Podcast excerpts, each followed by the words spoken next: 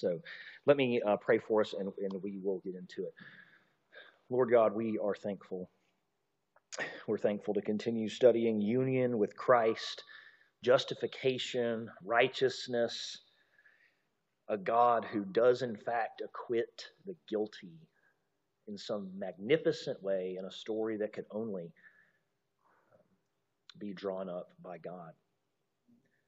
And so, Lord, I pray that you give us ears to hear here on the first day of Advent, technically, first Sunday of Advent, as we continue to cultivate a sense of longing and anticipation. Be with us, we ask in Jesus' name. Amen. Amen. Um, okay, so we are going to finish up our discussion of union with Christ as it relates to justification today. I'm committed to doing so. I told you that this would probably be the largest, this is the one that we would spend the most time on, how union with Christ relates to justification, and then we'll talk about a variety of other things that the union, union with Christ informs. But last time we looked at three passages together that I suggest argued that the righteousification, which is what justification is, righteousification that happens in a believer is not, contra our Catholic friends, any kind of infusion of righteousness or virtue, but it is to be counted as though you are righteous, credited uh, with righteousness, so that while I am actually still a sinner and I am not yet perfect, I am credited, I am seen as though I am a sinner. Uh, as I, excuse me, I'm seen as though I am righteous and not uh, someone who is unrighteous. We'll move through them very quickly. I just want to very briefly rehearse them. One was Romans 4, 1 through 8. And these, by the way, were not the only texts that could have been turned to. They're just the ones that really, really pop out, particularly after having already gone through Romans chapter 3. I talked about Abraham's being counted righteous, not because of his righteousness, but because of his faith. It was counted to him as righteousness. We looked at Romans 5, where we saw the relationship between Adam and everyone who's in Adam being condemned, even though they didn't actually sin because they weren't there with Adam. They are credited, you would say, for Adam's sin. And so, similarly, Christ is the second Adam. All who are in Christ are credited with his righteousness. In both cases, it's not something, either Adam's sin is not something we actually did, Christ's righteousness. We certainly did not live Christ's righteous life. And so, just as we are credited with Adam's guilt, we're credited with Christ's righteousness. Um, and then we went to 2 Corinthians 5:21. For our sake he made him to be sin who knew no sin, so that in him we might become the righteousness of God. And that explained our understanding of, uh, confirmed really, our understanding of Romans 5, that of that kind of made to be language. The idea, of course, is that Jesus was not actually sinful. So to say that he was made to be sin does not mean that he was made a sinner.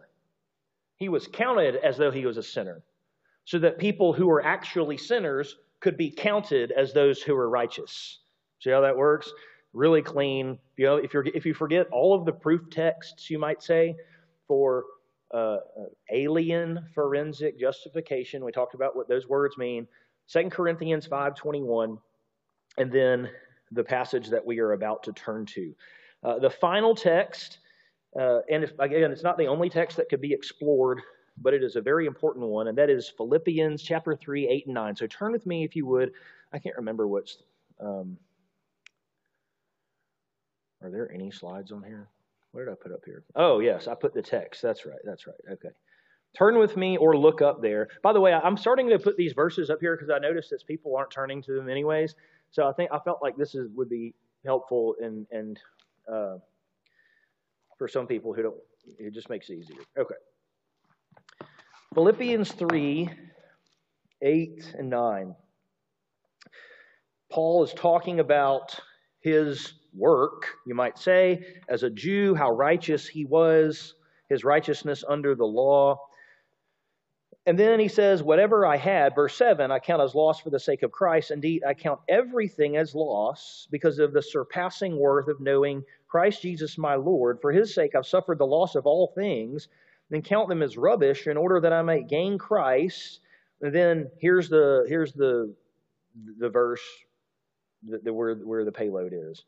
And be found in him. There's the in him language. That's the in Christ language. Be found in him, not having a righteousness of my own. Whoa, that sounds like a righteousness that's not my own.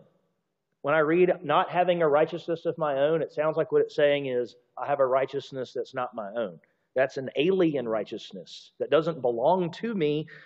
I don't have it. Not having a righteousness of my own that comes from the law, that is to say, that comes from obedience, but that which comes through faith in Christ, the righteousness from God that depends on faith, and people debate how to structure the Greek right there, but essentially it's the righteousness on the foundation of faith and or through the instrument of faith, however you want to say it. But the point is, it, a couple things here. Again, the in Christ language, so that grounds us in union with Christ, that, that phrase, in Christ.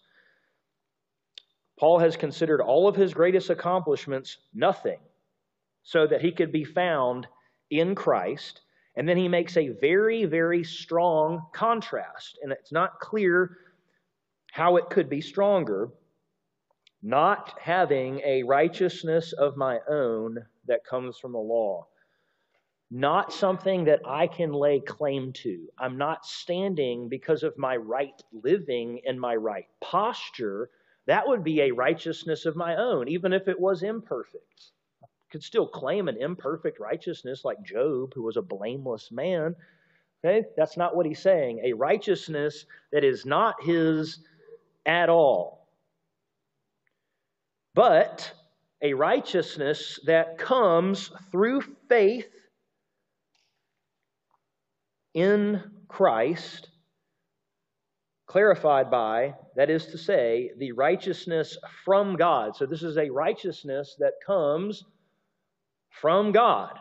To Paul, it's not his, but he has it because he's in Christ. A righteousness of God, the righteousness of God that depends on faith. That is to say, faith is the instrumental means by which this righteousness happens. And so uh, I think that taken together, especially, again, if you for, uh, uh, well, let me just back up and say one more time. Um, if you're if you're again wondering, you're saying, well, where is justification in here? What's the answer to that question? Why, or you say, Tyler, great, we're talking about union with Christ justification. Why, why is this a proof text for it? Who knows? What's the answer? The righteousness part. The righteousness part. And why? Why? That's it. Remember, dikaiosune, righteousness, justified.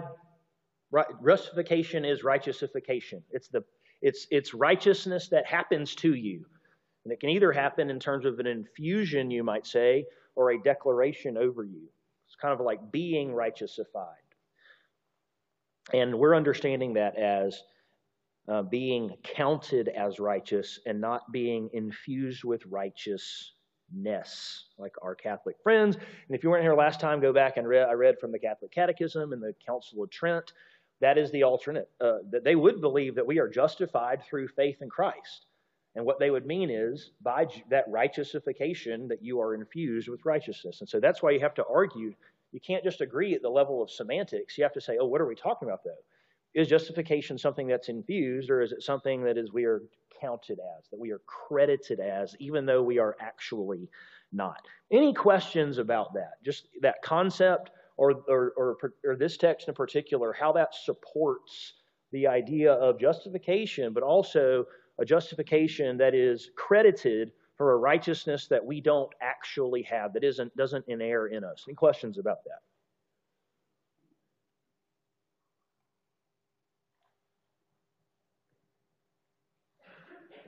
No questions. Fairly clear? Does it seem fairly straightforward? Okay.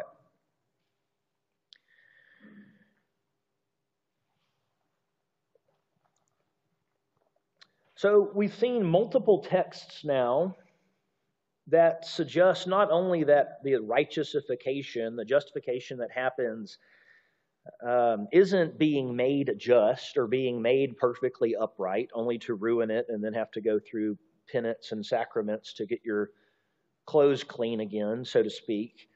Um, but we've also seen that this is language that's intimately tied to union with Christ, which keeps justification from being a bare legal fiction.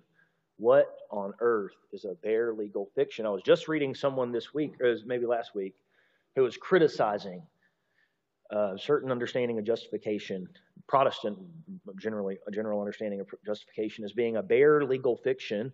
And I think that honestly, this is how a lot of people explain it. Here's what a bare legal fiction is: God is judge. Okay, and here you are over there, Hunter. Sadly, you're the person who's just right here, guilty, guilty, in the courtroom. God looks over there and sees Jesus and says, You know what? My son did something over there. You're guilty, but you know what? Not guilty. That is a legal fiction. Why? Because he is guilty. There's nothing about him that's righteous. There's no connection whatsoever. It is simply God saying, Because I said so, even though it's not the case, I make the rules over. Now, if that was what the Bible says, I, I could accept that. But there's, there's a different story with union with Christ. It keeps it from being a bare legal fiction. Here's the story with union with Christ. So here I am, the judge, okay? It's a very pretentious thing to say, I suppose. I'm pretending to myself to be. But now here's Hunter. But instead of Christ being over there and we're looking at his work detached, Christ is, Hunter is in a mystical way that you and I cannot explain, united to Christ. United to Christ. Union with Christ. And so when I look over here, it's not a bare legal fiction. God isn't just making something up. He's saying, no, no, no.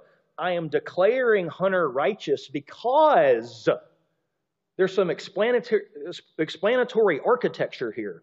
Because my son is in union with him, and my son is righteous, and therefore I can declare him righteous. Okay? So it doesn't change.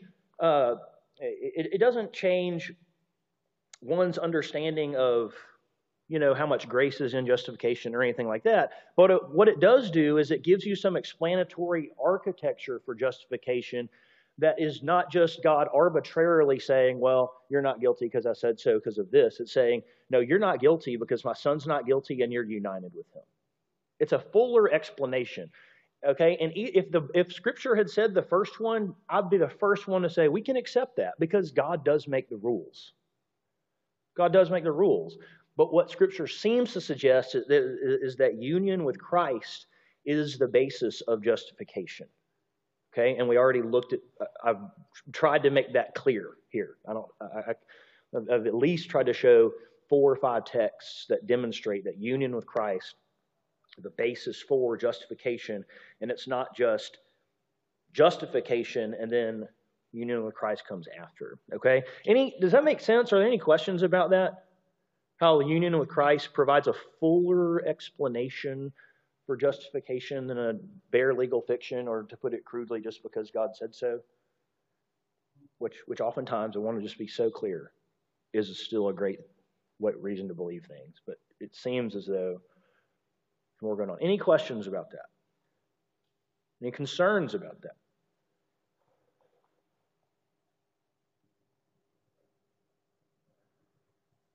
Yeah, you got a concern? You got a question? Yeah. Um, What's the question? So we're new with Christ. Yeah. I am not righteous. Right. Christ is. Yes. My unrighteousness doesn't sully his righteousness. Correct. God looks at us, so goes, righteous. Right, correct. Just, it's, it's on. Ordinarily we go, something dirty, something clean. Yeah, yeah, great point. Yeah, so let me just repeat it for the microphone. So the point is, well, we're in union with Christ. We're actually unrighteous, which is true. Christ is perfectly righteous. But, you know, our we do not solely Christ's righteousness just because uh, we are in union with him. And being in union with Christ does not automatically make us perfectly righteous, although one day it will. And that is part of that already, not yet. Okay? We are, as we're going to get, oh, no, actually, I don't want to ruin it yet. We're going to see in a second that union with Christ will play a role in us. We will never affect Christ's righteousness, but he will affect our unrighteousness. Our, you know, and, and we will be perfect, but not yet. Okay? So yeah, this just to re uh, just to step back, we do want to make that distinction between the mystical union with Christ and then the this is this goes back to I think the very first one of the very first uh, uh, lessons. The mystical union with Christ that I said operates through the Holy Spirit.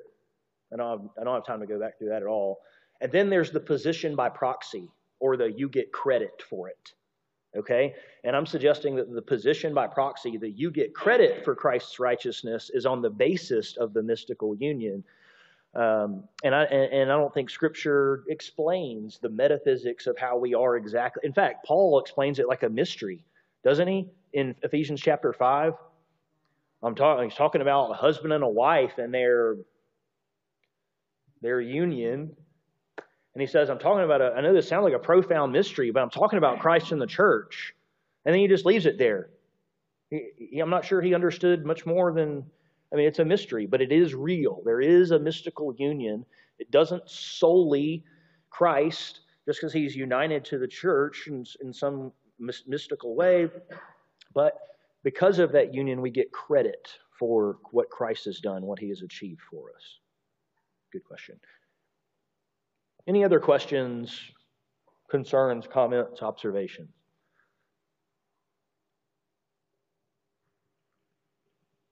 Okay, well, this is going to lead us now. Oh, yes, sir. I'm, I apologize. I didn't see your hand. Yes, sir. That's correct one day we will be. That's correct. Okay, we will be at some point in the future. Yes. Will the guilt that we feel ever go away?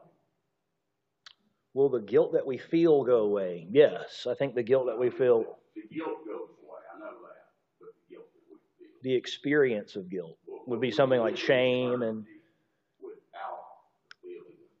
Yes, absolutely. Yes, that's part of that. Yeah, I mean that's part of the whole story of.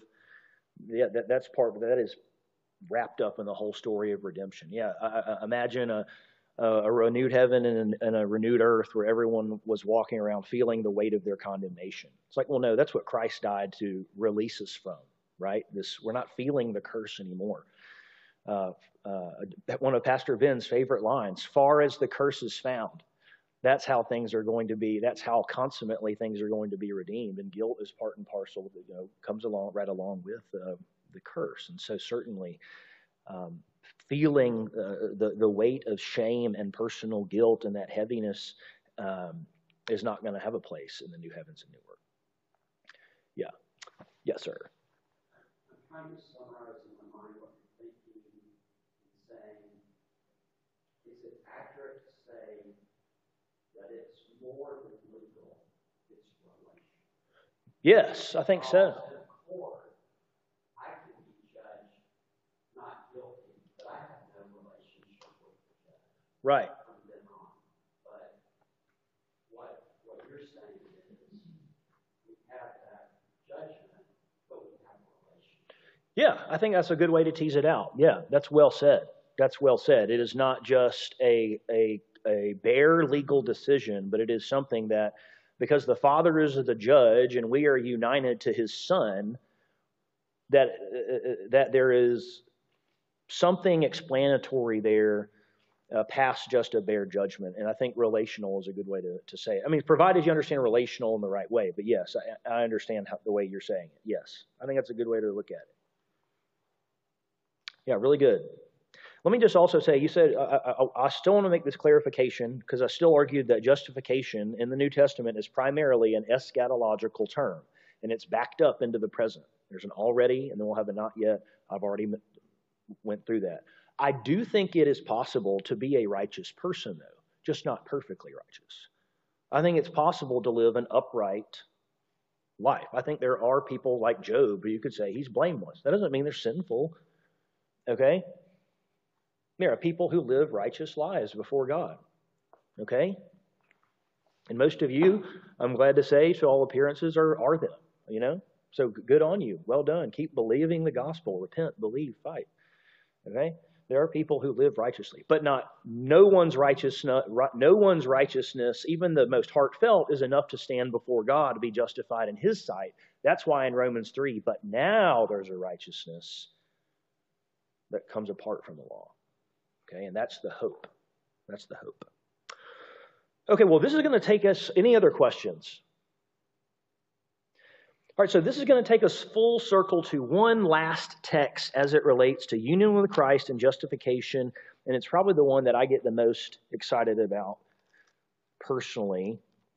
And that is in Romans chapter 4. So turn with me to Romans chapter 4. Do I have this one up here for you? Look at that. See? You don't even have to turn there. Romans chapter 4, at the end, uh, the, we've already talked about 1 through 8. He doesn't completely move on from that subject at all. In fact, he develops it. But toward the end of chapter 4, we read that the words it was counted or reckoned to him regarding Abraham were not written for his sake alone, but for ours also. It will be counted to us who believe in him who raised from the dead Jesus our Lord. And then the money line is in verse 25 who was delivered up for our trespasses and raised for our justification. Raised for our justification. Now, Pastor Ben knows this, and I think everyone here, do we have, oh, there's a couple people who aren't members. He knows that I love to ask in our membership interviews, what is the relationship of the resurrection to the gospel? And particularly, what is the, and by the way, I don't ask this specific question, but here's the question that this specific text calls us to ask What is the relationship of the resurrection to justification? It's been pointed out recently how much of Reformed scholarship has just kind of passed over this question. Richard Gaffin, especially, has written about this. It's like a lot of theologians very curiously silent about how is exactly is the resurrection related to justification? So let me just ask before I go try to walk through that. Eh, eh, what any any thoughts in light, especially? I mean, I don't, maybe this is a hint, maybe not, and especially in light of the already not yet tension, what you know about the resurrection, or at least expectations for it. What, any ideas about how justification and, and resurrection Christ related?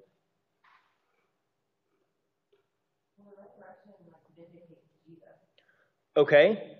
You have to have that. This is, that's the demonstration that his death is sufficient, that it was approved, accepted, enough. Without any of that, then there's no justification. Okay. So, all right, good. So Christ's Christ's resurrection was vindication for him. It demonstrated he was who he claimed to be, and he was not a fraud. Right? He lived an acceptable life uh, before the Father. Was perfectly righteous. What else?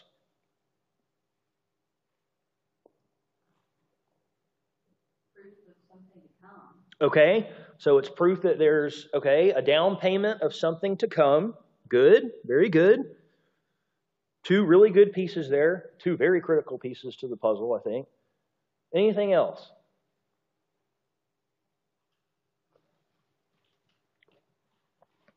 Okay. So let's recall again what the expectations were of Christ bringing the kingdom, and particularly a Jewish expectation of resurrection. What was the Jewish expectation of resurrection? Anyone know? It was that there was going to be a general resurrection of everyone on the last day. And in fact, that's exactly what we see confirmed in John 11. Remember after the death of Lazarus, what Jesus says to Martha? Your brother will rise again. And Martha says, I know that he will rise again in the resurrection on the last day. On the last day. Okay? Recall then that the resurrection is an end time event. An end time event. We've already argued that justification is an in, is, is essentially something that is still in time, that is backed up into the present because of the already not yet nature of the kingdom. What happened in the resurrection is that Jesus received an end time reality, an imperishable resurrection body, in the middle of history. Okay? Jesus received an end time reality, an imperishable resurrection body, not like Lazarus's, but he didn't receive it at the end. He's the only person who received it in the middle of history. And certainly there wasn't a Jewish expectation of a dying, much less a Messiah rising in the middle of history in a glorified body. That was not there. That was on no one's bingo card. Okay? But that is, in fact, what happens in the case of Jesus. This resurrection at the last day that everyone was expecting, all of a sudden, Jesus receives this in the middle of history. It is the presence of the future. So, this is why we read, I would suggest, in 1 Timothy 3:16, Paul saying, do I have this for you here? Great indeed, we confess, is the mystery of godliness. He was manifested in the flesh, justified by the Spirit, seen by angels, proclaimed among the nations, believed on in the world, taken up in glory. This is an old formula that, that, that, clearly was a piece of tradition that had been said over and over and over. And it was very clear that the Spirit justified Christ, particularly as a reference to his resurrection and to Amy's, to Amy's point. Hey, Christ was justified, not meaning that he was a sinner that was, you know, counted as righteous. He it was this in time justification that we have already talked about of look, he obeyed. Look at his fruit. He was, in fact, the perfect son. He was, in fact, exactly who he declared to be. And even though he was treated like a fraud, and even though he was treated like someone who was a sinner and was literally made out to be someone under the curse of God, in fact, as a justification for him, the Spirit says resurrection, glorified, resurrected body. So the resurrection was the authoritative demonstration that Christ was in the right despite someone who was treated as being under the curse of God. He was the obedient son that he actually claimed to be and that his ministry bore out. He was not a fraud, which is exactly what end time justification is as we've discussed it. Okay? So Jesus receives, received an eschatological judgment over his life, but in the middle of history. And because we are united with him, we can receive the same judgment both then, certainly, but also now. But also now. Romans 3, we saw that. There's an already, not yet. So we can have this end time reality of justification in the middle of history. And of course, we too, in keeping with this already not yet phenomena, are also resurrected. We're also resurrected because we're union in Christ. Colossians 3 1. If then you have been raised with Christ, seek the things that are above where Christ is seated at the right hand of God. Believers have been resurrected already but they're not yet resurrected like they will be. Union with Christ already, not yet. Romans 6 4. We were buried, therefore, with him by baptism and death, in order that just as Christ was raised from the dead by the glory of the Father, so too we might walk in newness of life. Okay? We have been raised up with Christ, and then here he gives this ethical command to walk in newness of life. But the whole point revolves around just as Christ was being was raised from the dead by the glory of the Father, we've been raised, and therefore we're called to live a resurrection life. That's why in the baptismal liturgy that you hear me do, I say, buried with Christ in death to sin and raised to live a resurrected life. Because that is, in fact, what's being symbolized. Okay? We are raised up with Christ. We are raised up with Christ already, but not yet how we will be. Christ is the one who received the not yet in the middle of history. That's what made it so singularly odd and so singularly amazing. An end time verdict of glorification over his life as the Son of God in the middle of history. Everyone else has to wait for the end of it. But because it happened, believers themselves can have hope. And so I think these realities, in conjunction with Romans 4 24, 25, 1 Timothy 3 16, connect justification and Christ's resurrection and our resurrection in the most powerful way. They're, they're intertwined. And so, if you're asking, well, does Christ's resurrection have to do with our initial justification or our end time justification? What's the answer? Yes. Yes, they're right. Both. Both. Christ was raised to life for our justification. Justification, again, is one thing that kind of has two elements, two aspects of it. And if you weren't here for that and that sounds very bizarre to you, I don't have time to re explain that. Just go check out some of the, the, the, ones beforehand. There is an initial justification that is the foundation by which we, you know, upon which we stand before God by faith. There is a final justification that is according to works uh, and that is, I think that is very clear in Scripture. Okay? Okay, all this then leads to, and you, you probably already probably already get this now, but um, all of this leads to what I've called the ultimate argument for the perseverance of the saints. The like the ultimate argument that that people don't provide. Um, Justification is an end time concept backed up into the present. The first part of it has already been announced over a believer's life. But if that's the case, think about this with me. It's not conceptually possible for someone who is justified to become unjustified. If the end, in the order of explanation, the end comes, the, the, the not yet comes before then the already, in the order of explanation, even though we experience the already first, it's not coherent. It's not coherent uh, any more than to say the uh, already part of the kingdom could come and the not yet not come. They're, they're two parts of the same thing, you see. Okay, there's the kingdom that Christ was bringing, understood as a whole, as a kind of singular thing. And then the whole mystery, in one sense, was that it came in two phases. And now we inhabit the already phase. Um, let me give you a parallel example. Um, think about, I, I, remember when this was presented to me, and I remember wiggling it out, wiggling out of it very poorly at some point in my Christian life.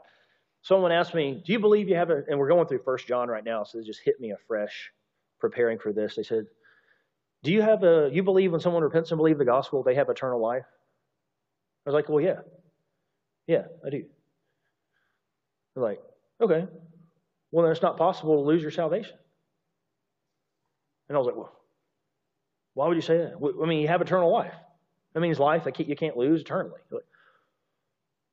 Well, but if you do this, you might. In other words, what I was trying to think, like if you've seen some uh, some of these fantasy uh, series or whatever, I was I was under I understood it at one point. The way I was pushing back against that was this: like, okay, here's my immortality ring. I'm not immortal but here's my like faith and my trust or whatever the case may be.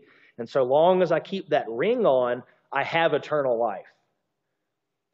But that's not what it says, though. It doesn't say I have potentially indefinite life for John, especially, eternal life is something that we have now. And crucially, as we'll see in the sermon, our guaranteed promise for later. But if, again, if, if, if justification itself is something that is proclaimed from the end, backwards, so to speak, using some figurative language here, then again, it's not, it's not conceptually possible for someone to be justified and then not make it to the finish line justified. Their justification started down there. Does that make sense? I know for some people it's very, the difference between the order of explanation and the chronological order. Does someone need to ask a question? Let me just, um, I'm going to put a bow on the bow on the whole section, and, and, and actually, I'm going to I'm going to intentionally end a little bit early here. I want to read an illustration. It's not mine. Um, it's from an unpublished paper. This theologian writes Imagine at the final judgment, where before the whole world God raises to life and declares by name those who are righteous before him. Imagine that at that judgment, there is an old school tin can intercom set up with a string on it that extends back in time to the present day. Okay, there's our setup. Right? In initial justification, what we experience now, what we have if we're in Christ now, in initial justification, God allows believers the privilege of placing their ear to the tin can and hearing Him from the future call their name before the whole world so that they can enjoy the end time verdict of sonship in advance. Whoo! Folks, that is awesome. That puts a difference, that, that should make you think about justification and new life. That should give you a certain kind of confidence. And what it should do is, again, uh, uh, it should help us to step back from our attempts at our proof texting and this and that uh, and say, listen, there is the kingdom that Jesus was bringing. All there are so many blessings of the kingdom that he was bringing, so many promises that he was bringing, and yet so many of them are fulfilled in an already not yet manner. One kingdom, one kingdom, but all of these blessings, so many, I don't want to say all. I know someone could come up with a counterexample, but the, the, so many of them are experienced now because the kingdom has come. I have eternal life now, but I do not yet have it like I will. Okay? Uh, I, uh, God dwells in me now, but it won't be the same experience as the presence of God as it, as it will be. Okay? I've been raised up with Christ, but I haven't been raised up like I will be. Okay? And similarly, I have been justified, but I have not yet been justified as I, as I will be. Yes, sir. As you're talking, uh, the conquering of death, is that the same, is that kind of the already not yet? Like, Yeah, so, like, uh, well, finish that last sentence because it could go two different directions. our, our physical bodies, barring Christ coming back, will die. Yes, yes. Is that, is that the same thing, or is it a little, is it a little nuanced, a little bit different? Are you saying, is what the same thing? Is Are you saying the.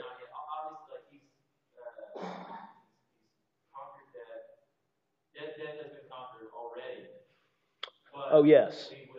Correct. Yeah, yeah, yeah, yeah. Absolutely. That fits in the category. Yeah. Now, that, that would definitely fit in the category. So he's come to destroy the work of the devil. Okay? And in my theology, I would say that the reason the Great Commission can be successful is because the, the devil can't deceive the nations. Okay? I understand that's a very contentious assertion about Revelation chapter 20 that I'm not taking any time to defend. But I think that there is a, there is a, a sense in which uh, the devil has been conquered, and yet he has not fully been conquered. Okay, I think there's a, there's certainly a sense in which a sense in which death has been defeated, but it's still described in 1 Corinthians 15 as the last enemy. Right? Already, not yet. Okay? And so if I if I can uh, if you leave this section of the union with Christ, and well, I say that we're gonna you're gonna see it, you can't get away from this already not yet phenomena. Um, but but but if you don't remember anything from this particular section, I want you to remember how critical understanding the blessings of the kingdom as things that are already possessed, um, but not yet as they will be possessed, and critically, that includes resurrection and justification. For some reason, justification for a lot of people just gets pulled out and it's its own little piece of theology way over here that doesn't fit into the already not yet. I don't know why. I don't know why. It's clearly, it's very, very clear that there is a future justification coming, but that we are justified already is a piece of already not yet tension for sure. Any questions about that before I close us in prayer three or four minutes early?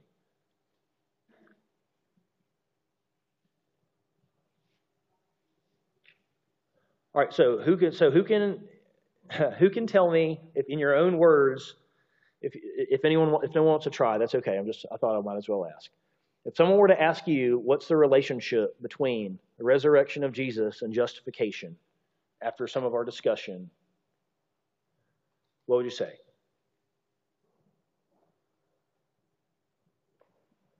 Yes. How does it turn out? Yeah.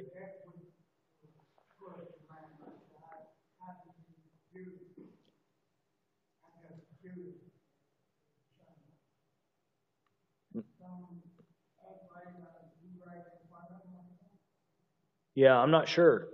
Yeah, I'm not I'm not so sure.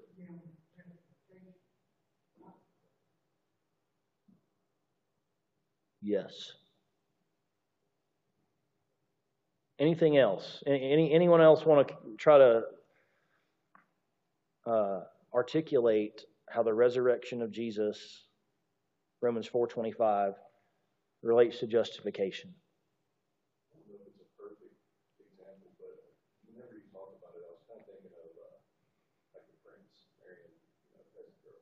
Okay. Right? Like nobody after the marriage, nobody's like, well, now the prince is a peasant, right? She became royal. She wasn't Huh. first, but because of that marriage, Brought her up.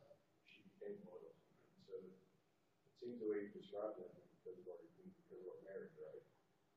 That, that that's kind of how justification is seen in the future. You, know, you were you were a peasant, right? Yeah. You were down here, you were royal, but because royalty loved you, Mm.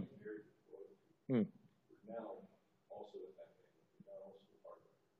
Yeah, yeah, I like that. I think that's I think that's a great illustration in terms of, especially going back to what Glenn talked about, even with union with Christ. Like you become united to royalty. Like royalty doesn't become a peasant. You become you become royalty. Yeah. Any other thoughts on Christ's resurrection, justification? Yes, Asher. Christ's resurrection leads to justification. Uh, Because his sacrifice let us have eternal life in him, so we would be justified on that day of judgment. We would have union with Christ, and we would not, it it would be accounted to us as Christ. Yeah, that was a lot there. That was good. That sounded great. Uh, you did that really fast. That was slow down. That, that sounded really, really good. I have to confess, that really well done. Look, let, let me let me just close by, by say, like this would be my quick my quick answer. Okay, we're united with Christ. Christ received end time justification in the middle of history. Because we're united with a justified and raised Christ, we can be justified both now and then. Okay? He was raised to life for our justification. All right. This is really rich stuff. Turn this over in your head. Come ask me questions. Think about it more. And um, yeah, this is really beautiful. It's the things that, these are the things that really, really excite me. All right, let's pray together. God, we are thankful for the resurrection of Jesus and its relationship to righteousness, Him being vindicated and our vindication both now and then. So we pray that we would live like people who have been set free and have been justified from sin. That we would um, stand amazed by that kind of grace. That we'd press into it. That we'd continue to turn some of these themes over. If we don't fully understand them, that's okay.